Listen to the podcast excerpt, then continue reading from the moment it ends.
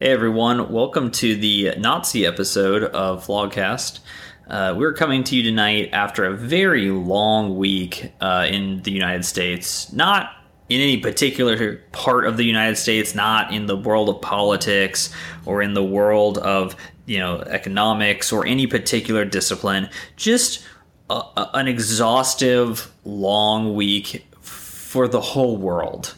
Um, all eyes currently on on the United States and what is rapidly becoming a familiar situation. Nazis wielding tiki torches have, uh, which is that's their customary weapon, um, as we all know, uh, have descended upon the city of Charlottesville and they are defending a Confederate monument. During that time, one of the more uh, ambitious Nazis, one of the ones trying to climb the Nazi ranks, presumably this is how you get promotions within you know a Nazi organization, drove a truck through a uh, crowd of protesters, killing one and injuring many. Incredibly dark times right now for the country, and, and, and our leadership, uh, dear leader Donald Trump, uh, is morally bankrupt. He has declined in two separate pressers to to denounce the um, the white nationalists and the, the Nazis and, and to whatever you want to call them. He has the white supremacist. He has declined to come out uh, and, and take a moral stand against that kind of behavior, instead deferring to say that there is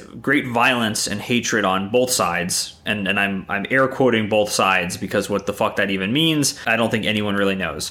So uh, joining me tonight to dive into what is probably one of the darkest periods of recent memory, Max Stahl, uh, Will Caskey, and Anu Pandy are back tonight for the Nazi episode. Guys, how are we feeling? Fucking terrible. Anyone else? Yeah, not Or the best. this just me. Not the best week. we'll say that. Um, I'm I'm genuinely afraid actually because there's a rally planned in Austin next, not next week, the week after. I I do know that white supremacists are descending upon Austin. It's a march on Google. So we have an office here. Thankfully, I don't work there anymore, but um, they're coming. They're coming to my city, and I'm terrified. Yeah, don't pick a fight with Google. Like, what are you doing? Yeah, I don't understand what that is, but but just generally speaking, like so are all are any of you shocked by the level of shock? Does that does that even make sense that question? Because I I- actually I'm not even shocked. I I'm I feel numb. I, I I'm actually shocked that everyone else is so shocked. No, I think I feel I think you're you're absolutely right. I feel like this is a reprise of that SNL episode where uh, where uh, Dave Chappelle is in there and all the white people are, are like tearing their hair out, going, "Oh my God, how could this happen?" And he and Chris Rock are just like laughing, like, "I, I, I where to begin here?" So- Yes, it is exactly mean, like that. And I say this as one of those white people. I, I mean, I, w- I was definitely dazed. I, I, I, I couldn't even do this cast two days ago because it was just too fresh, and I was just I, I couldn't even You know, say I think anything. uh, I think like another another sorry to interrupt. I think another part of that is is you know the sustained grieving process the country's having over Donald Trump becoming Oh, president. Like I think you know people keep deluding themselves that he's not who he says he is because there's so much um, kind of cultural capital tied up in the office of the presidency that you know you have the press that can't even really contemplate what's going on and they keep you know reverting finding like adults in the room hiding in the corner and you know people that are gonna you know control Trump and he's pivoting to he's becoming president. Um, and I think you know this is like you know uh, episode 87 of people realizing that you know Trump is going to be Trump. So I think that's sort of where the I, I don't have the lack of shock. I think you know it is it you know a president who's drawing a moral equivalency between Nazis and protesters. So that's uh, you know shocking within itself but it's not shocking within who Trump is and it's not really that shocking in the grand scheme of American history either Well, I think this really this is this is a wake up, right? This week has been a wake up for a lot of people who maybe were living in a bubble um, or who were in a, a comfortable space, kind of deluding themselves uh, on a number of fronts. Not just about Donald Trump either. I mean, I think one of the things that kind of to the to the point about the shock, one of the things that I think kind of blew people away was that there was this rally planned by uh, white nationalists, white supremacists, Nazis, uh, uh, and, and everyone in between, all the deplorables that can fall in between the different terms and labels we can put on them. And I think a lot of people think that there's this fringe out there, right? The alt right. It's this fringe group. There's a couple of them spread out across the country, and they're kind of extreme, but you know, eh, your average white person is not part of the alt right. Turns out, if you look at the fucking video, there's a lot of fucking white people who are part of that fringe group. And that's what Trump tried to play on when he went to his presser was to say, oh, well, you know, if you look at the crowd, yeah, there was some Nazis. Sure, there was a, a, number, several dozen, several hundred swastika flags out there, but they're not all Nazis. Some of those people are just there for the heritage, just there to defend the monument. And I think this really, this week's been kind of a wake up call to the fact that, you know what, this is not nearly the minority or the fringe that a lot of people thought. There's a lot of people out there who are trending dangerously close to Nazis, or at the very least, pretty okay with marching alongside a guy holding a swastika flag. So the thing is, he's not wrong about that, and I can't believe I'm saying this. Like, there's a lot of conflation going on um, between neo Nazis, white supremacists, and the KKK. I, white supremacism as an ideology is much wider than and more all encompassing than the KKK or just neo Nazis. And I think that he's not wrong about the fact that there were there was a broader swath of white society there than just members of the KKK or neo Nazis. It, it, was actually it, it and, and, the shock I think comes from I was talking to my spouse about this. He was trying to like you know his dad, who is a boomer white man, um, saw like saw this as like a 9/11 type event. And I was like thinking to myself like how is that possible? I mean, part of it is that bubble, right? But like it, it's also that like people conflate these things as though like these things are not one thing on top of which white supremacy as an ideology is baked into our society and all of our institutions and this is not something that your average white person wants to admit or open their eyes to or what have you. And and i think that that might be cur- i mean i don't know because i'm not white but like that that might be where the shock is coming from. It's also that like these people are everywhere. They're in our offices, they are in our in our places of worship if you're so inclined. Like we know these people. These people are not the fringe. They're also educated. Let's not forget that. There are a lot of people in this movement of the broader white supremacist movement who are very well educated. And I think that's well, part of the issue. And, and, you're right, Anu. There, it's not. Uh, it's not fair to say that they're all Nazis. Um, as many have pointed out, that's not accurate. There is a diverse grouping of different um, ideologies within that crowd who, for one reason or another, their personal belief platform can bring them to, to defend uh, Confederate monument. However, at the same time, there's a double edged sword there because Trump used that, and, and the alt right themselves and the people who are in that crowd will use that oh, argument to defend their You're position. Right. They'll turn around I'm and say, I'm co-opting it to, to be clear. You're absolutely well, right. I think the overall the overall thing that's going on here, I mean, they literally called the the whole protest "Unite the Right." They they were joining together. And that's the thing; it's joint and several liability. Uh, you, you want to throw in with someone and call it "Unite the Right," then you're you're signing on to the Nazis, whether or not right. you are yourself one, and it that's just all. a KKK rally. So, but I, I also think like, so I think the bit, the most important thing, I think personally, what rattles everyone the most is that that Kenneth lookalike. His name's actually Peter, but the the Peter. angry kid, yeah, yeah, who's yep. who's just there and he's just shouting and shouting, and he then he claims he's not an angry racist. Well, of course you're an angry racist, but he's just there and he looks just completely normal and he is there very obviously just racisting it up he's and a student at the university of nevada at reno. This is like a dude that you could go to college with. Right and we don't have any i don't have any conception of this. For the past like 40 50 years protests have been a province of the left, and disordered protests have been a province of the left. And despite the fact that we've had a huge amount of white supremacists attacked, we just don't think that, that we think that these these images of the these like buttoned up, you know, collared white people screaming at black people are a thing of like the the, past. That's black and white photo time. It's just not here. We just can't believe it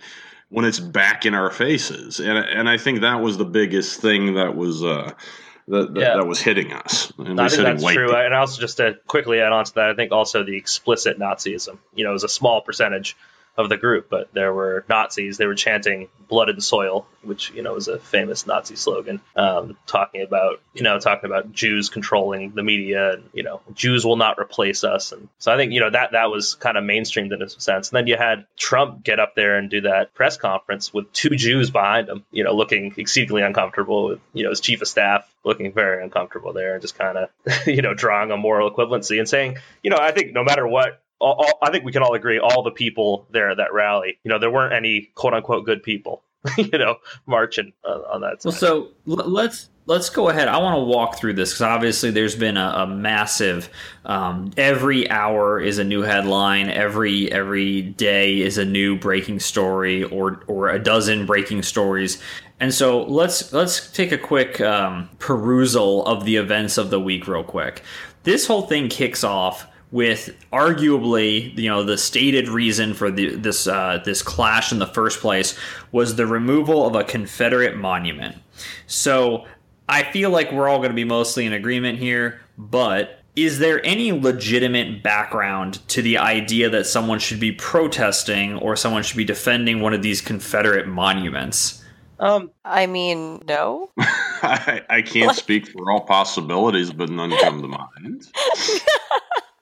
that was i mean it feels like a very obvious like and a lot of these went up you know during the 20th century during jim crow like explicitly to scare black people in the south. So I mean, they are there. They're not. Re- they're not like tributes to the. I mean, they are tributes to the past for certain people. Yes, to they certain people would love to remember Jim Crow as a better time, but like they're making the argument that statues should remain there just because they were put up like a number of years ago, and it's it's like they can go in museums, but they can, they shouldn't be they shouldn't be honored in public places. These are fucking traitors. Yeah, and I think that's the difference, right? I mean, you, you, know, you can make like Trump tried to make the argument. You know, George Washington owned slaves. You know, of course, like you look at a lot of the statues, and there's a lot of atrocities in America's history, but um, you know, none of those folks waged open rebellion on the government, right? I mean, this these are people that tried to break up our union. Well, well, it is fascinating. I mean, you see a lot of white people like me, and now it's like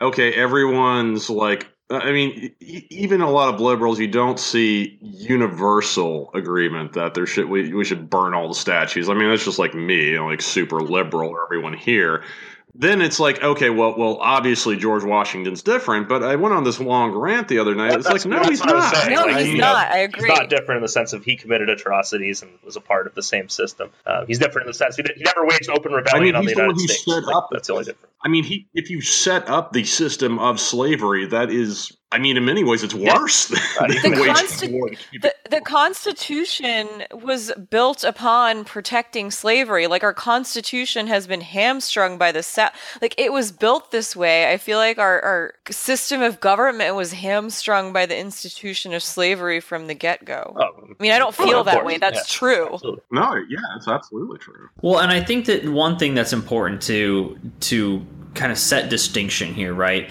is the timelines that these that these events play out in. So a lot of the monuments that we have in D.C. Um, and, and, around the country that honor our founding fathers and and historic figures that predate some of the uh, some of the Civil War statues are are things that were created as not necessarily monuments, but they're they're intrinsic to the actual events of history. So the founding of the United States, for example, is by most accounts, not going to be taken as a dark spot on the nation's history. At this point, granted, we've now elected Donald Trump president, so maybe this whole thing was a giant fucking mistake. But for the most part, I think most people are going to say, hey, the founding of the country was probably eh, a pretty good thing for us.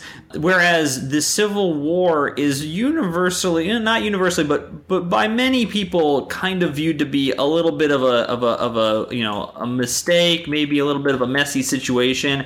And so the question comes: Why why are we putting up monuments to honor figures that basically reflect on a dark mistake that our nation made? And again, these are not monuments that have been up for hundreds of years. Most of these went up in as as was said in the '60s as part of a, uh, a, a protest movement against civil rights. To so, scare yeah. black people.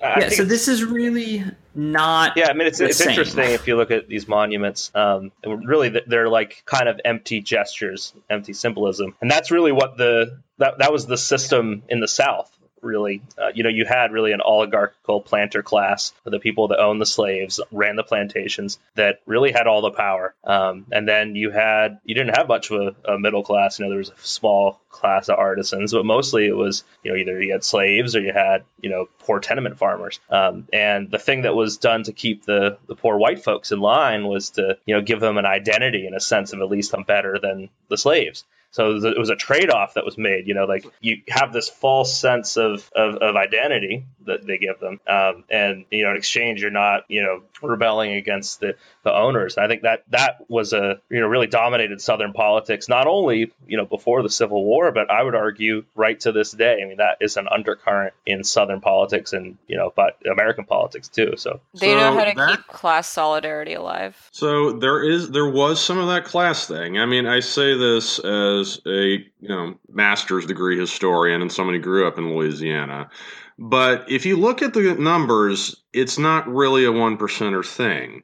It's not. It wasn't like a super rich versus everyone else. I mean, the the the average house white household ownership of slaves was between twenty and thirty percent. The highest was like Mississippi, at thirty five percent which is not it was kind of an upper middle class thing i mean people like me would have would have owned slaves just by you know making low six figures. That that is a thing that would have had we're basically talking about the upper quintile of society which again does not mean that like everyone used it or that there was no class there but uh, class issues at work there but it was a lot more prolific than i think some the, the, the strictly class Well- argument was comfortable with so i think we I mean, also that's have true. to All, all I'm that. saying is like as a function, you know, as a political function, um, like how this is how, how it's functioned rhetorically in a sense of being able to persuade the masses of people to win elections and to gain power. I mean, that that's what I'm saying. So I think that's that's a good point, though. So to drive this question then forward,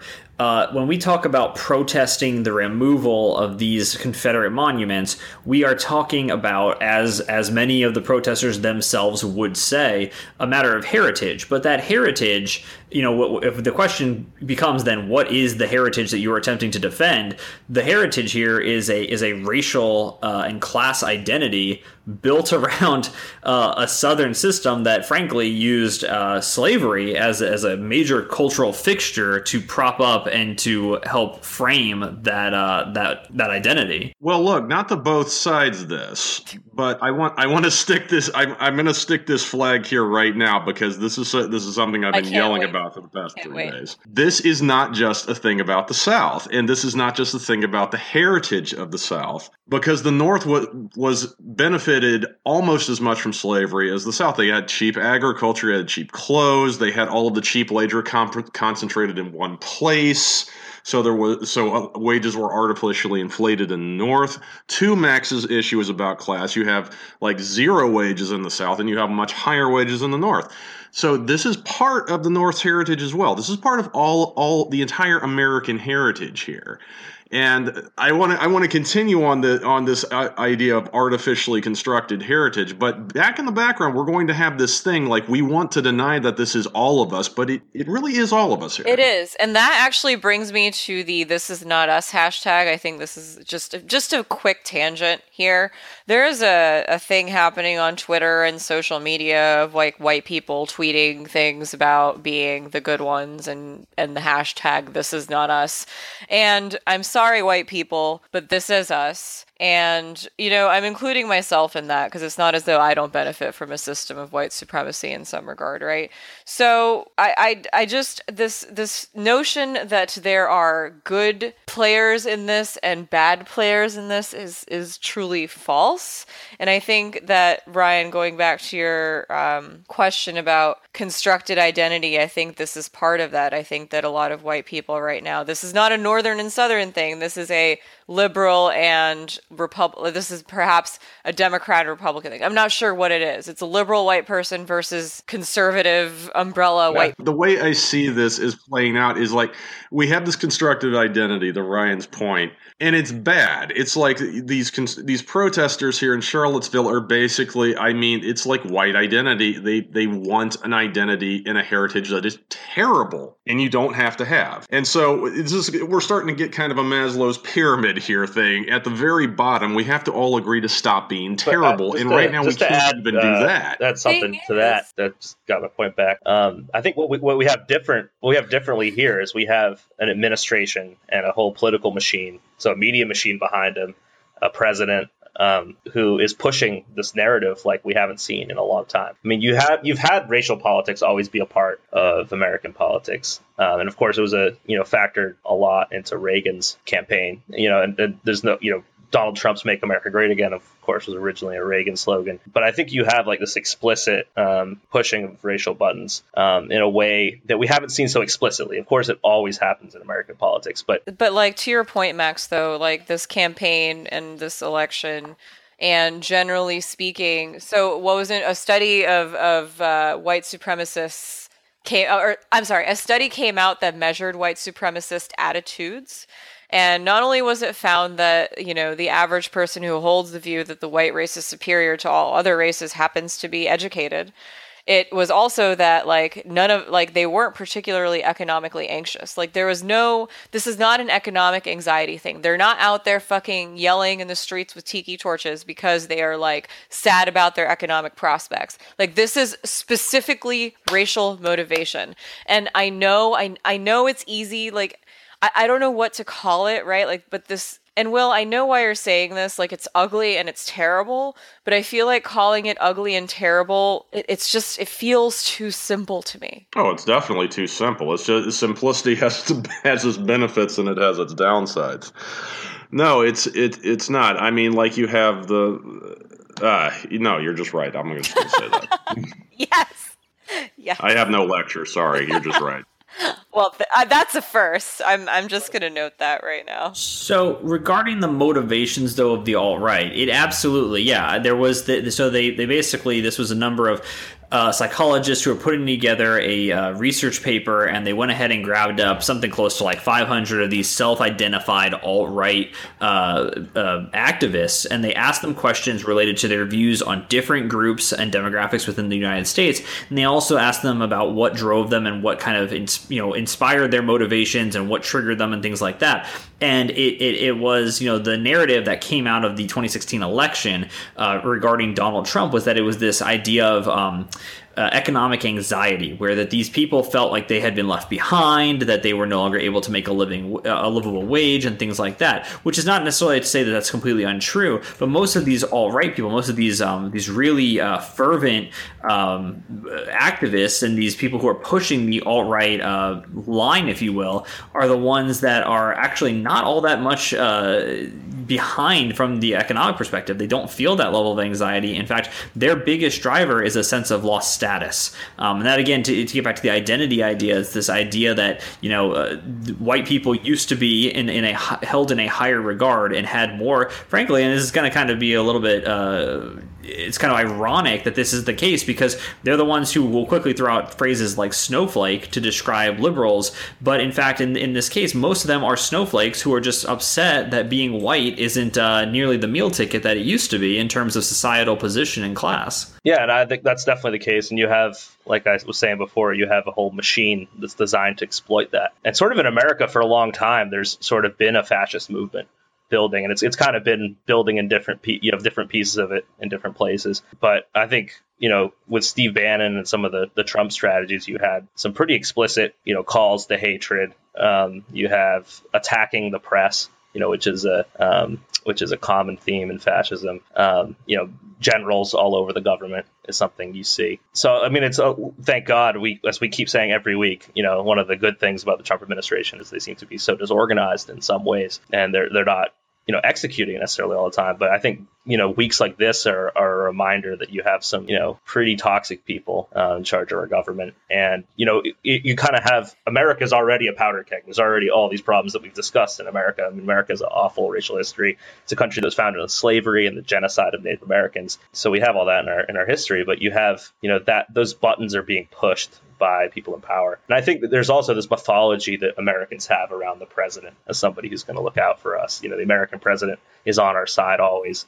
And, you know, there's been this like grieving period for the fact that that's not the case with Donald Trump. And I think that, uh, you know, it's, it's kind of bullshit. Like, why, why do you think that about the president if you really you know have an honest look at history. You shouldn't think that about the president. Yeah, seriously. But you know that's just kind of the perspective of most people. Um, yeah. It almost seems like a, you know it's part of the holdover of the hagiography of past presidents, right? But like they expect Trump to be this moral force, this moral. Um, I'm sorry, this morally uh, positive leader in the face of such a national tragedy as some people might see it. I see it as, you know, everyday America. But like people expected a lot more from him and I'm wondering why they expected a lot more from him because he, we knew he was capable of this. We knew he he had been stoking white nationalists since day one of his campaign. So so like the fact that the media is hand wringing about him not having like an adequate response to this or having the opposite of an adequate response for this is actually frankly fascinating to me. So, guys, let's go ahead and jump to the other side of the equation. Uh, after the protest in Charlottesville, after the uh, the loss of one uh, protester's life and, and, and countless injuries, I believe a few arrests, um, and, and, an ongoing kind of media firestorm and, and crisis around this kind of happening in, in, in the backyard of what should have been a fairly civil uh, uh, protest. Let's talk about the response because it was to say the word lacking is the greatest understatement in history. So Donald Trump obviously gave a a um, statement, uh, an oppressor in the wake of the events in Charlottesville, and he took the position of saying that both sides, and in this case, he's referring to the alt right and also everyone who was protesting them and, and trying to come out against the alt right, um, both sides exhibited great hate and violence and tried to kind of push this off as, you know, yes, there's problems, but it's not inherently one group or the other. Uh, and and pretty much took a somewhat of a non-position on this. Um, the the outcry from pretty much the entire rest of the world has been swift and and very uh, decisive to say that you know he has abdicated the moral leadership of this country, um, and so we we find ourselves now somewhat adrift. I mean, we've been adrift as as you know we know. Like you know, just to reiterate, like this Nazi rally this Nazi white supremacist rally knocked a nuclear crisis with North Korea out of the headlines, which knocked you know Russia subpoenas. Uh, and by the way, you know Stormfront, you know the the Nazi white supremacist website, um, wrote a terrible article about the woman who was murdered. And then where uh, GoDaddy, their hosting service, told them that they had to leave um, within 24 hours. So they'll be returning to the internet with a .rus uh, domain from Russia, um, which you know, unbelievable. Or but totally yeah. believable. Yeah, I mean, totally believable. Exactly. I mean, this unbelievable and totally believable, which is you know that's the world we're in. Um, like we we've we've been adrift for a while. I'd say you know even you know, and the reason why Trump was able to rise to power is because we were adrift. You know, we had if you look at the approval ratings of Congress, approval ratings of both political parties, you know, people not trusting the press before Trump, uh, people not trusting institutions, and there's all sorts of good reasons for some of that. But you know, we were open to this sort of thing. Honestly, the moral equivocating just feels like a part of a long trend, and and this is just like the horrible culmination of it. Politicians have always equivocated about race and racial politics and racial justice and lack thereof. Like and and it's a long-standing conservative tradition to blame the people who espouse or fight for tolerance for being intolerant toward intolerant people. You know, the, the so-called par- the paradox of tolerance, if you will. And so this is this. I mean, it was completely expected that he would come out there and equivocate. I mean, I am pleasantly surprised that the reaction was swift and terrible, but this is shit that Republicans have also done, just not for neo Nazis. Democrats have done it too. Well, well, you know, certainly there are parallels, but we also do need to take stock at the fact that, that at the uniqueness of the situation because while the equivocation has been a trend, especially in the Republican talking points and narrative for quite some time, this level of bold abdication of of moral uh, anything, any substance, any leadership, any position, this kind of you know leave you to the winds type approach is somewhat original to oh, Donald yeah, Trump. Totally. and the response I mean the response can be felt in the room almost immediately. When he gave the the first uh, statement and then he came back 2 days later to reaffirm that statement uh, you can see uh, you know his chief of staff uh, General Kelly has like this disgusted I mean the man looks like he's about to vomit on the floor. He's like he's got his arms crossed. He's got his head down. He's just looks completely disheveled because this is apparently um, as we later found out from aides and from internal reporting, uh, this was very much Trump kind of going off uh, on a tangent and pretty much just saying whatever he was thinking at the time, and it caught a lot of people off guard, um, pro- wrongfully so, as this is basically this is exactly who we should have known Donald Trump to be. But it, it did actually catch a lot of people off guard, including White House staff. So this is um, this is not un- completely outside the realm of the uh, the rights operating procedure, but it is a, a deep and far fetched to the extreme of how they typically approach these situations. Well, there's there's one way. There's two ways to read it, right? There's one way to read it as you know Donald Trump is off script. You know he didn't do what they discussed. The other way to read it is you know at the beginning of the press conference he's asked about Steve Bannon, and there's there's been a lot in the news with uh, Rupert Murdoch, you know, going on the record saying that Steve Bannon should be fired. Uh, and Trump's asked about Bannon in the in the context of essentially the the subtext of the question is, are you going to fire Steve Bannon? Um, and Trump, you know, digs into him a little bit. He says, you know, I know I like Steve, but he came very late. Uh, but then at the end of his statement, Trump says, you know, we will see how Steve Bannon will do. Uh, so one way to read that is that, you know, we'll, see he might get fired. But another way to read it is let's give him some run here. You know, um, let's do listen to Steve a little more. And I think, you know, if you look at the way he responded to this press conference, um, what you had mentioned, Anu, which is a typical trope of, you know, accusing um, those fighting for tolerance of being intolerant themselves. And, um, you know, it, it's all classic Steve Bannon. Um, so maybe this is a calculated thing, you know, w- whether it's going Trump going back to his inner racism or it's doing anything to try to distract people and solidify his base, right? Because if he knows that a Russian, if he knows that a, a Robert Mueller indictment is coming down, the scary part about what's happening in America right now is the only defense against that for him if he wanted to do everything he could to maintain power would to be have people that would go out in the street um, and cause uh, trouble you know if, if, they tried to remove him. Um, and you know this kind of doubling down and this you know uh, consolidation of the base which is a disgusting way to say, you know, what, what's happening here. You know, he, he, does have every incentive to do it if we're in a world where we think that indictment's coming down, um, which is scary thought. Well, let's back up for a second here, like because uh, I, I, think we're reading a lot into Trump, but there's there's a pretty steady pattern, and, and I think you could see it starting around Friday. Um, first, first he just doesn't notice, like it's not on Fox News, it's not in his particular universe of right wing crazy which probably honestly doesn't include like this unite the right garbage. So he just like ignores it, and then he feels fairly blindsided when like someone comes up is like, "Oh, Mr. Trump, people are yelling at you. I, I think we got to make the statement." Like I don't know who who has to give them this bad news or whatever the fuck. And then he's irritated. He's like, why do I have to deal with this shit? I'm the president. So then he kind of makes this half-ass thing. It's like when he like the David Duke. I mean, it's not he doesn't only do this with with white supremacists. He he does it when he just doesn't want to deal with something. Not just like not say something. He just like I I just don't yeah, want this on my plate. He has a pattern uh, with white supremacists. Uh, you know, not. Well, yeah, yeah, yeah. I mean, let, us a pattern. Right, and that's that's my point. Is like this is one of his huge blind spots. He doesn't think this is important.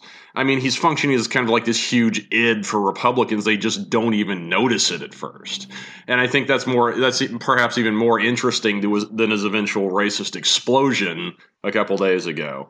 Is that the, the this started this initially started to happen just because he didn't even pay attention to this. It was just like, well, what what Charlottesville? Where the fuck is Charlottesville? What what is going on here? Also, why and the fuck do I care that my supporters are marching with tiki torches? I mean, yeah, actually, though, he does the, know the where Charlottesville is statement. because um, you know we had the, the company that makes tiki, tiki torches had to come out and disassociate themselves from from neo Nazis and white supremacists. Of course, um, that's what we're wearing. Well, and during his original statement, Trump actually made sure to let us know that he does know where Charlottesville is because he pointed out that he owns a winery there. Oh, for the and love he claimed. Of God he claimed that it was the largest winery in the country, which is a completely false, and, and demonstrably so, in fact. But he did feel the need, while attempting to denounce Nazis, which he failed to do, he did need feel the need to remind us that he's aware of Charlottesville yeah, because he owns a winery. You gotta be, always be monetizing. That's what uh, that's what Trump Trump's doing. He has been the it. Like to go back to your point about Will about the, being the it of the Republican Party. Like right now, they're freaking out because he has finally cast off any veneer that the Republicans could hide behind of being not racist. Like now, the leader of his part of their party has come out unwaveringly in defense of. I mean waveringly uh, officially but really unwaveringly in defense of the uh, of neo-nazis because the alt-right and neo-nazis have now been lumped together. Inconvenient right? It's super inconvenient when shit gets lumped together but but for our purposes and for the purposes of really the the narrative around this they're all in the same camp now and and this is and and now they're horrified that they can't they can't fucking control the id anymore. Yeah i mean i think th- there is some of that uh, within the establishment republicans for sure. Um and yeah i mean I, we all, we also I mean, trump is the id in their party in the sense too that you know, this is a guy that like legitimately gets his intelligence briefings from Fox and Friends. He loves cable TV. Um, you know, he's the typical Fox News viewer. You know, he's the rich guy who watches Fox News and you know gets all worked up. And as a product of a conservative propaganda machine, which has been a while, been building for a long time. You know, as I said at the beginning of the episode about sort of this long-standing haphazard building of American fascism. You have you have the conservative think tanks. You have um, you know all the different groups. Um, yeah. So I'm glad you, you brought that up, Max, because I think that's really one of the more fascinating things to come of uh, the, all these developments, both between the administration and also um, out of Charlottesville itself. One of the the more unique uh, components of this compared to um, past events of a similar ilk uh, is the how poorly the media has been able to respond to this and how blindsided they've been by it. And I don't just mean you know I don't just mean the bleeding hearts over at MSNBC. I mean uh, Fox News had multiple uh, pundit uh, panels where they were trying to go around the room and, and try to play to their normal conservative um, uh, party lines and talk about the heritage of the statues and fucking blah blah blah. And uh, in in both instances, it, the the conversation quickly turned around back to Donald Trump's moral failing um, in denouncing the alt right groups, and and in fact the um, the uh, pundits themselves and the commentators and the host were failing to direct the conversation in a way that cast this in any light other than an absolute abomination. Uh, Fox and Friends, which is this tells you just how fucking insane this is. Fox and Friends actually agreed um, that Donald Trump had come up short from a moral standpoint um, in his response to the events in Charlottesville. And for the record, Fox and Friends is pretty much just Donald Trump's direct friends on cable. There, so there was when, like a show, I think it was Shepard Smith, who couldn't even they could they they couldn't find a single yeah, yeah. Republican to come on this show and to defend Trump's remarks. And then then there was just one one last thing. There was another segment where a host was trying to get them to talk about the monuments and her two panelists black man and black woman they were like there were tears they, they were just like crying and she had no idea what to do because she was trying to get them to talk about fucking confederate history and they're like obviously personally like shaken up and she doesn't yeah, and i think what's this. interesting too is you have that on fox right um, which tracks with the fact that in the new york times couple the day before actually it was reported that um, that Murdoch asked for Steve Bannon to be fired. Um, so you have Fox to take this reaction to it, and then Breitbart, on the other hand, has um, you know, fawning headlines of Donald Trump for how he responded. Um, and not only that, but there's an article that's on Breitbart that was essentially had to be ghostwritten by Steve Bannon or something, you know, talking about the globalists in the administration trying to throw him off and, um, you know, taking you know, subtweeting Fox News. Uh, so that's something to watch, I think. You know, Fox is sort of the more establishment, um, you know, conservative media in a sense. They've been around for a lot longer, but you have Breitbart, which got a huge cash infusion a few years ago and is practicing this alt right white nationalist brand of politics, not only in America, but in England and in other places around the world. Um, this is sort of a, this could be a real standoff. And I think it'll be interesting to see, um, as Will, Will, you mentioned earlier, the splintering of the Republican world, so to speak. You know, you could have a, sort of an open war here. We'll, we'll kind of see. It will be interesting for me. Uh, I'm, I'll be waiting to see whether this is something that continues or something that's worked out behind the scenes? And if it does continue, um, what's the fallout from that? Well, there's certainly some conflict going on here, in particular with Bannon, who kind of represents the alt right. Um, he's kind of the alt right's representation within the Trump administration. Um, because while Trump himself is is you know gives a shit about no one and is pretty much anyone's ally who will throw him some praise, his his personal ideology is not that of the alt right. He could Trump him Trump could not give two shits. He wants to fucking shake hands with famous people and walk around the uh, the White House and and you know snort coke with Scaramucci. Like that's his agenda. So the the actual alt right's kind of poster child within the administration is Bannon. Um, and, and some of the most recent news um, as of like last night was obviously that Bannon dialed up a progressive reporter so that he could go on this like tirade about China and about um, how there's no military solution in North Korea. It's it's it's a baffling piece of uh, journalism. I highly recommend that anyone who hasn't read it yet uh, does so because it's like Steve Bannon trying to like shoot the shit with this guy, and the topics are are wide and varied, but it really comes across like Bannon is attempting to walk back his extremes um, due to the amount of people currently calling for his ouster um, from the administration. Um, so you can see that there's definitely you know between the the the the the different barbs being traded between Fox News and Breitbart, there's definitely also some internal conflict in how uh, Steve and the alt right are fitting into the broader administration. That brings us to the question, I think, about um, like where the alt right is going to continue to fit here. Like, what are all of your thoughts on this? Like, do, do we try to do we see anyone try to jettison them, or are we just like, do you think that the status quo remains? Well, you have the uh, the the CEOs that were uh, the the two councils, whatever the hell. Uh, it's unclear what they actually did. I, I don't even know. What they nothing. Did. They did nothing. Like, like those councils existed so that Donald Trump could say, "Look at all the CEOs yeah. I have on my councils." Literally. Um, which, which is why when they began resigning, he said, "Fuck this! I'm I'm, I'm ending both You're councils all fired. and just yeah." I'm fuck you. I'm just going home, basically. and even the in, he promised he would build an infrastructure council. No, and now he don't. I'm not even going to do that. So apparently, infrastructure week is uh, great success. I didn't like, even know any of these weeks were happening. We find out after the fact that it was well, like X Y Z week. I mean, during the press like, conference, he's like, "Any infrastructure questions? Any infrastructure questions?" oh yeah. Hasn't infrastructure week been going on for well, like seven like, weeks? yeah, infrastructure week started like weeks ago. Oh god. And this is but this but this really this is this is the Donald Trump administration though, right? Is it's like it's putting fancy labels on I mean that's the thing, that's, that's all this guy knows how to do is fucking stamp his name on shit and come up with fancy names for stuff. So like that's what he does. He picks a week and he's like, Well this week's gonna be infrastructure week in like a week or two. It'll be like it's sushi week all week at the White yeah, House, so- we're serving sushi. But do we think that he's gonna like? Do we think he's gonna finally realize that the I mean, alt right is a liability? I don't think he fires Bannon. I think the, the, the political fallout of firing Bannon, I think, would be huge.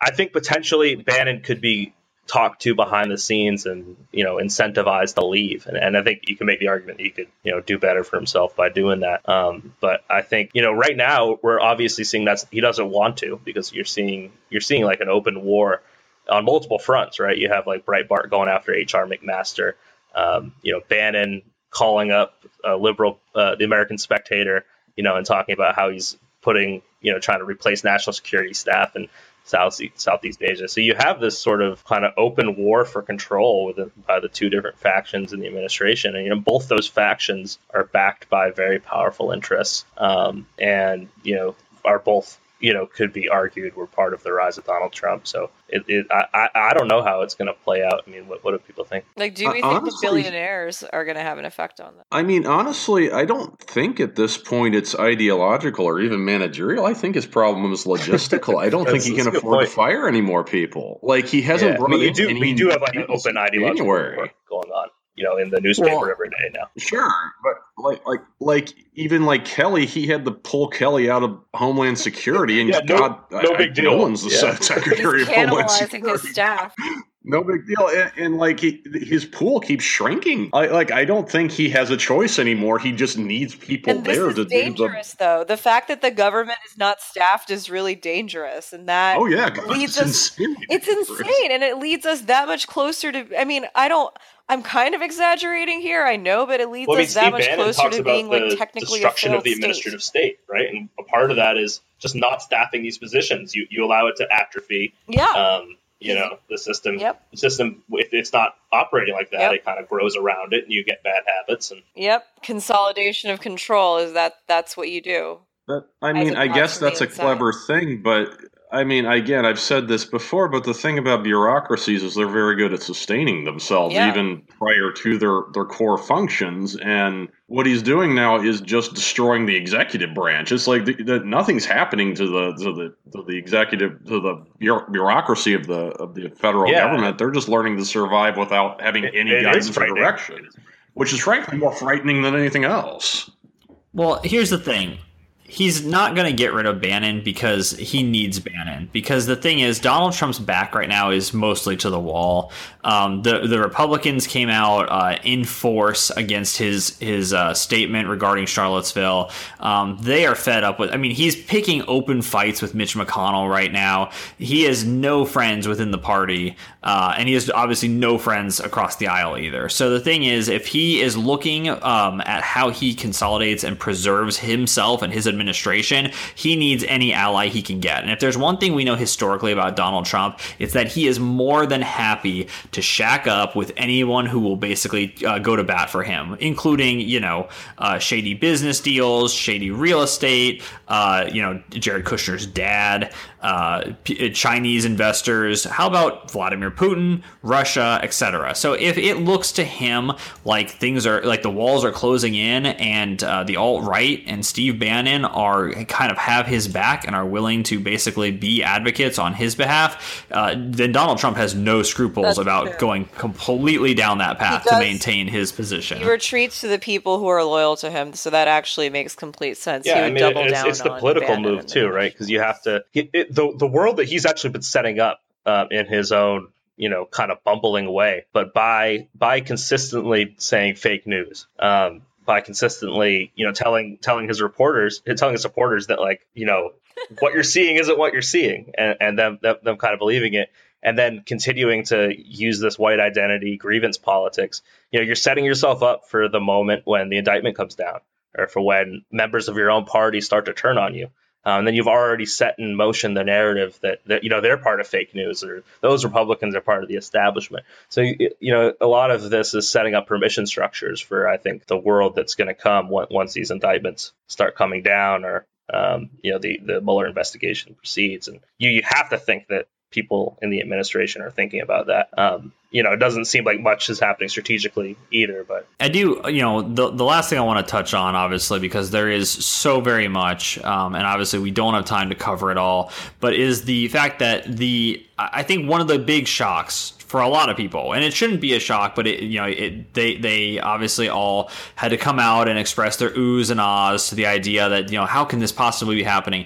Is exactly who the alt right is. You know, we got we really got to look this group in the face um, here in Charlottesville, and I think there was a lot of people who were picturing um, an an ex, you know a militia of some kind, some ragtag group of you know of doomsday preppers uh, out in out in the Dakota you know, uh, people fighting, you know, sovereign citizens and shit like that. And I think that the image coming out of Charlottesville, um, the many images, in fact, were a little bit alarming for people who maybe had been living in a bit of a bubble because the uh, the images that we saw were uh, younger white people, mostly male. Uh, they were dressed, you know, in there was pictures of them in in, in button down shirts and polos and, and you know dockers, yeah, khaki shorts and shit.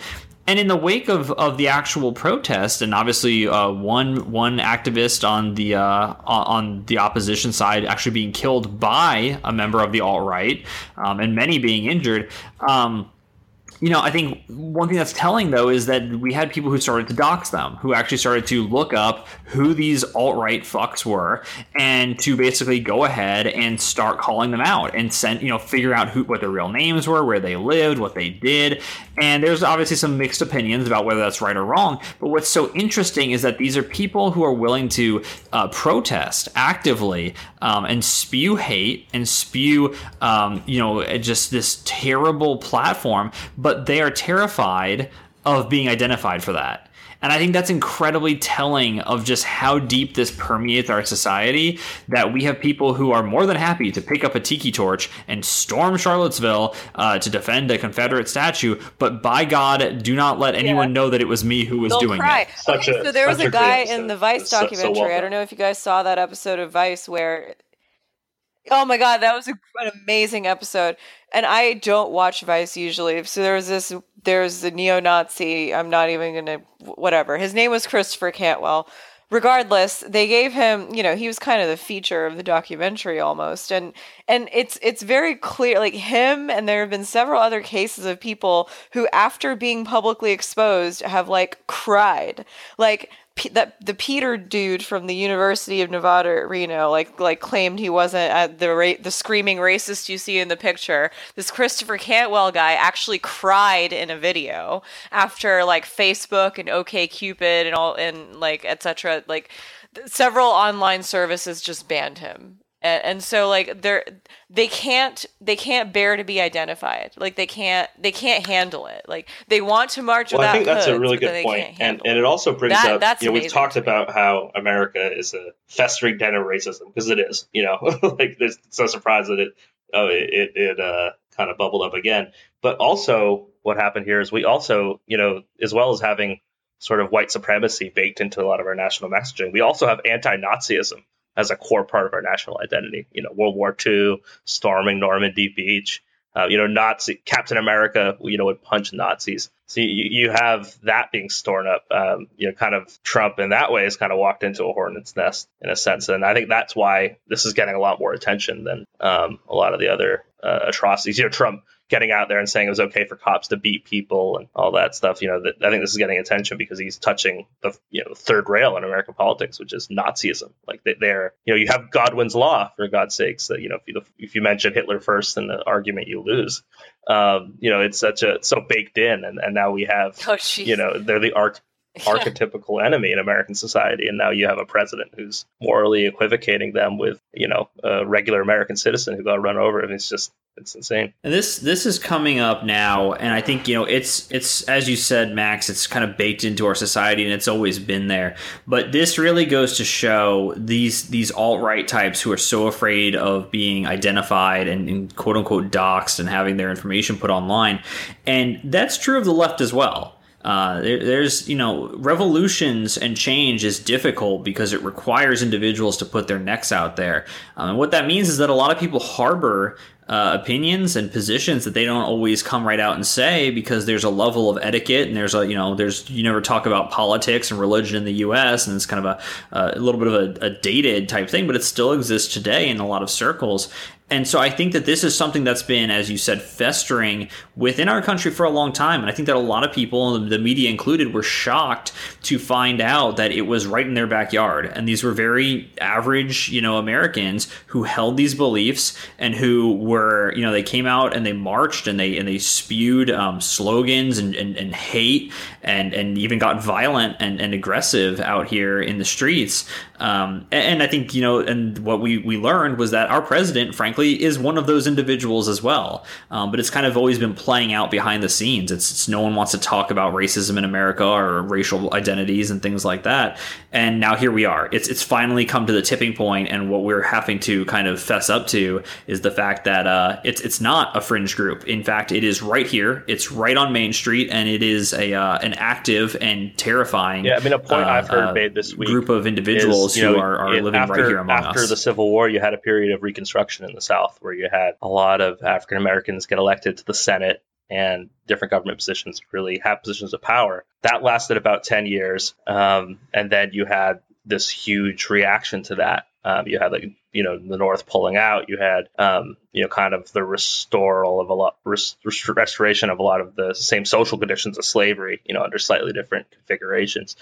Um, and you know, Ta-Nehisi Coates, I think, was is writing an article, um, you know, comparing those two things that that we've kind of we had eight years of Obama, and now we're we're having this um, reaction to it um, because of you know all the festering hatred in American politics because of the fact that we have people who are skillfully exploiting it, and then I think also because of the fact that we we were adrift anyway um, as a country w- where we have record low trust um, in institutions, and there's all sorts of reasons for that. But I think you know with that being a core fact of our reality, people are looking for alt something. You know, they're looking for an alternative explanation as to, you know, wh- why do I feel powerless? Why, why, why am I not satisfied with my country? Um, and they're open to all sorts of crazy ideas. And then you can have, you know, sort of the slick marketing and kind of, you know, playing to people's um, racism, which is already there. You, you, you have, um, you can have really bad results because, you know, that's a form of populism which doesn't actually include making people's lives better, right? It's you, instead of, um, you know, trying to appeal to people's economic condition or their you know their, their spiritual condition or any other condition you're, you're appealing to their hatred of other groups or the, their feelings of superiority. Yes. Exactly. That's a really Also, good point. Tribal Their identity. explicit tribal Um, identity. and i think you know we're, we're, we were- we were open to that and you know trump exploited it and, and, and here we are I think that people are also like not quite aware that there is such a thing as tribal identity and that humans are in fact that base. I think that we we especially we educated people think that somehow because we were educated have moved beyond tribes. But no one really has. None of us have. Like we haven't. Uh, uh, the four of us on this podcast, and and as we were talking about in a recent episode, we were talking about the Democratic Party. Like it's we're not bringing people over to our side. It's not happening. It's an identity thing. I want to be the first That though to say that my, my tribe is called Quest.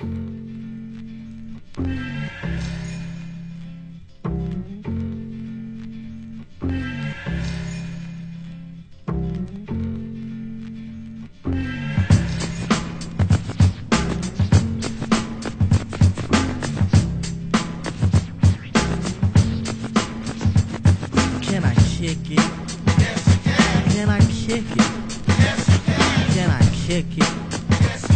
Can. I kick it? Can. I kick it? Can I kick it? Can. I kick it? Yes, can. Well, I'm gone. Can I kick it? To all the people who can quest like a tribe does. Before this, did you really know what I was? Comprehend to the track force. Why? Cause getting mentions on the tip of the vibe buzz. Rock and roll to the beat of the funk fuzz. Wipe your feet really jitterbug. Come and spread your arms if you really need a hug. Afrocentric living is a big shrug. A life filled with, that's what I love. A lower plateau is what we're above. If you diss us, we won't even think of. We'll nipper the dog and give a big shove. This rhythm really fits like a snug glove. Like a box of positives, it's a plus love. As the trial flies high like a dove.